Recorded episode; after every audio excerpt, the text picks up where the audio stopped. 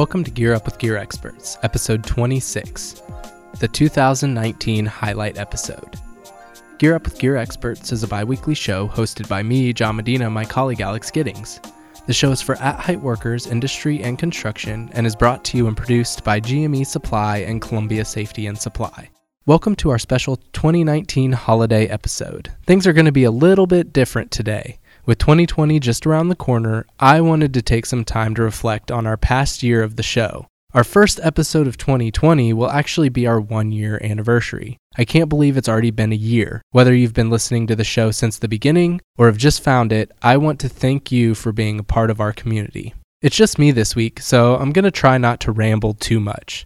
So without further ado, let's take a look back at 2019. One of my favorite episodes of the year was episode 10, which originally aired in May. In that episode, we welcomed Max from FieldSense into the studio to talk about RF safety. Here's a little taste of that episode. The primary effect of RF that we that is very well known and documented is um, heating. You know, we all use it every day when you have your microwave oven at home. And um, th- that's great when you have intentional heating, um, but it's not that great when you're up on a on a mast and uh, you're the thing being warmed up. So the long and the short of it is it's really limiting exposure to RF, which has the potential to heat up your body. Now, it's pretty technical in how your body interacts with the fields and which frequencies are more important than others. So, if you're working down in FM and broadcast, um, those are very high power transmitters and hence can have a very big impact on your body. And on top of that, our bodies are more receptive to the lower frequencies than to the higher. So if you think about the electromagnetic spectrum, you know, light is a part of it, but as you go higher and higher in frequency, the penetration into your body is less. So one of the key aspects as well, so if you look at the FCC limits, is they are not flat. It's not a flat E field or H field over frequency. It's actually what we call a shaped response. And that is actually accounting for how your body interacts with the field. So it's part of the power density that you're exposed to and the amount of power that your body absorbs ultimately determines the impact on your body. And naturally, you know, we need to limit the impact to your body because we don't need, um, if you're up on a mast, it's a warm day, you've just been climbing, uh, you can actually very easily push someone into thermal stress. And that's really why it's really important to limit the amount of RF you're exposed to and to understand when you are going into these areas. I mean, also, rooftop sites is a typical area where people often don't realize what's up on a rooftop site. And a lot of transmitters, they don't always look particularly technical. Uh, so you'll see some antennas out there you know, I always said um, one of the things to look out for is actually the size of the cable. Um, the thickness of a cable will give you a, a, good indication of what's coming out of there. So if you see an antenna that you don't recognize, but it's got a two inch thick cable going in there, you really need to pay attention to it. And that's really why having RF monitors helps. Um, it, it, it complements training. So training is really important, but having an RF safety monitor helps you sort of right at the edge when you're out on the rooftop, just to have that peace of mind as to what's there and what's influencing you. Max was a wonderful guest, and we hope to have him back on the show sometime in the future. If you'd like to go back and listen to the full episode, I'll have links in the show notes at gearexperts.com slash episode 26. My next highlight for 2019 is when we covered industry manpower shortages. That was back on episode 15, which originally was released in July. We welcomed gear expert Mike Crone into the studio to discuss manpower shortage in the wireless industry. Here's a little taste of that episode. I think just just the demand in and of itself creates uh, an environment that's really healthy for somebody looking for a job anyway. Uh, I mean, when we stop and think about it, the United States has between 200 and 300,000 cell sites right now, and they need 100 times that. You've got large companies that have uh, new building expenditures, companies that weren't previously into cellular that everybody knows, like uh, you know Dish Network, building into this industry now and spending billions of dollars doing it. There's got to be money in there to be made. The tech is there. Everybody needs it, and that demand is just going to keep growing and growing and growing. You couple that with it's an outside job you're on your own a lot, unsupervised. The job's pay largely pretty well. It's doing work that's different every day. I think, uh, you know, a lot of these guys are living a really good life, doing something they enjoy doing that everybody needs to have done. If you'd like to hear more from that episode, I'll link it to the show notes, and you can find those show notes at gearexperts.com slash episode 26. Part of being a gear expert means understanding the industries we serve and making sure that we're doing everything we can to help our customers succeed. In episode 17, which aired back in August, we welcomed gear expert John Lamond into the studio to talk about wireless industry financing and how we can help make sure you succeed. Here's a little taste of that episode. Yeah, and another contributing factor that was cited in the study by a lot of wireless infrastructure contractors was profit margin. So they quoted that increased equipment costs, labor costs, and training costs coupled with the decline or at least lack of increase in what they were able to charge for jobs was causing their margins to at least stay stagnant if not get smaller and smaller. What are some solutions that we have come up with to help our partners in the field with that? Well, like, like any industry, uh, there will be challenges, but if it wasn't profitable, people wouldn't be doing it. And, and it is a very profitable industry. Um, despite today's topic, it is it is an industry where there there can be a lot of uh, hope and potential if a company works correctly. So, um, that being said, the work is complex. There's a lot to it. I think our understanding of our contractors' business and how they work, their needs in the field, and how quickly things move uh, can make an, an effective partner at GME for contractors in the wireless industry. These decrease in new companies that we see can actually lead to an increase in safety if you have fewer new folks um, operating and hopefully some that have been in the industry a while moving company to company.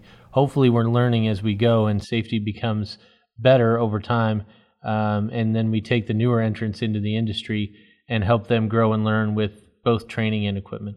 For the full episode, be sure to check gearexperts.com slash episode 26, where I'll link it in the show notes. At GME Supply and Columbia Safety, we focus on keeping workers safe and productive on the job.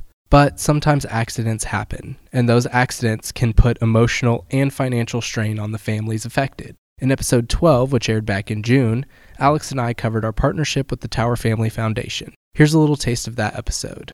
The organization is a 501c3 nonprofit foundation, meaning their mission is to help, not to make a profit. Yeah, ask any of our gear experts what makes GME Supply and Columbia Safety different from other industrial safety companies, and you'll hear things like honesty, accountability, innovation, creativity, tenacity, integrity, urgency, charity, loyalty, and respect. Those words are present at every desk and are featured on walls throughout our headquarters. We pride ourselves on using these traits and philosophies to not only improve ourselves, but to improve the lives of everyone around us. The Tower Family Foundation is another way that we can show our support for our communities and the men and women in the industry that we work with every day. So, Alex, how are we providing support to the Tower Family Foundation? Yeah, John. So, we're always looking for opportunities to help in our communities. Um, that's why we teamed up with Tower Family Foundation to help raise money to help the families of tower climbers across the country. All the donations that are made to the Tower Family Foundation are used to to provide funding to bridge uh, the affected families, to help pay for immediate needs, and to help with other related costs that families experience in a post accident or fatality situation. Uh, and as part of our efforts to help raise money, this year we launched a brand new GME Supply Climb Higher Tower Family Foundation t shirt. Uh, all proceeds from uh, the sale of the shirt will be donated directly to the Tower Family Foundation. And you can see that on gmesupply.com. Supporting the Tower Family Foundation is just one way that we can give back to an industry that we have a tenacious passion for serving. Our guest on that episode was Ben with Safety LMS, one of the leaders in at height training. While we can't always prevent accidents, with proper training, we can be prepared for those accidents. For more information about Safety LMS and their training philosophy, you can check out episode 12. I'll have a link to that episode in the show notes, which you can find at gearexperts.com slash episode 26. My final highlight for 2019 is the episode where we were debunking wind energy myths. That was episode 24, and it just aired a few weeks ago. But it has already climbed to the top of my favorites list. We welcomed our resident wind energy expert, Cody Sellers, into the studio. Here's a little taste of that episode. So this one is pretty cool, and it's a little more complex, and we'll have to go overseas to get our information. Uh, most of the established offshore wind farms sit in the North Sea off the coast of the UK, and most all of the impact studies have been conducted there. This one's pretty interesting mainly because the lead study conducted by the Helmholtz Center for Materials and Coastal Research in Germany uh, is focused on the blue mussel population. Now, so far, this study's conclusions are pretty positive. They say offshore wind platforms are changing the nature of marine ecosystems in complex, unanticipated, and beneficial ways. I won't get into great detail about how the study has been conducted because it sounded super complicated, but suffice it to say they've gone to great lengths to compile their data using satellites, uh, water level measurements, field trials, and computer analysis. So far, uh, one of the important effects they've recorded is that offshore farms um, are acting as preservation areas because fishing and bottom trawling is not allowed due to the safety concern. So these blue mussels seem to be the catalyst in all this, as they will attach themselves to the bases of wind turbines, which they found can support an estimated four tons of these shellfish. So the mussels create biomass, which obviously attracts other marine life, in turn creating greater biodiversity in those areas than in the unprotected waters where you can fish and trawl. So not only are these mussels creating a sea life preserve, but they're filter feeders which means as they feed, they filter heavy metals, uh, toxins, bacteria from the water. So, all that said, one could argue that as we build more of these offshore wind turbines, not only are we creating clean, renewable energy, but each turbine is a four ton seawater filtration system. So, there you go. How about that? Cody dropped some knowledge, and I honestly learned some interesting things about wind energy myself during that episode. Links to that episode will be in the show notes, which you can find at gearexperts.com slash episode 26. Also, Alex and I announced it on our last episode, and you've still got time to enter. That's right, we're giving away a free Wera Tools Advent Calendar. To enter to win, just head on over to facebook.com slash gearexpertshow, like our page, and tag someone who you think would like to win. Entries will close on December 31st, so that means you've got about a week left if you're listening to this on release day, and we'll announce our winner on our next episode which will come out on January 8th. So head on over to facebook.com slash gearexpertshow and good luck. We'd also like to remind everyone that while this show is meant to be fun, entertaining, and informative, it is not intended to replace proper in depth training. Manufacturer's instructions must also be followed and reviewed before any equipment is used, and proper training should be received before operating any equipment or before climbing. We'd like to hear from you about why you climb. Email us a voice message at gearup at gearexperts.com about why you climb and what climbing means to you for a chance to be featured on the show and win some swag, of course. We hope you had fun and found a lot of value in today's episode. You can find more information and detailed show notes at gearexperts.com slash episode 26. Get social with us at Gear Experts Show, at GME Supply, and at COL Safety on Facebook, Instagram, Twitter, YouTube, and LinkedIn. Gear Up with Gear Experts is available on all major podcast listening platforms. Hit that subscribe button if you're new to the show, we'd really appreciate it. And don't forget to tell your friends too. If you got a few extra seconds to drop a rating and review in Apple Podcasts and let us know how we're doing, that'd be awesome. Gear Up with Gear Experts is presented, produced, and edited by GME Supply and Columbia Safety and Supply. Your hosts are Alex Giddings and John Medina. And until next time, climb higher.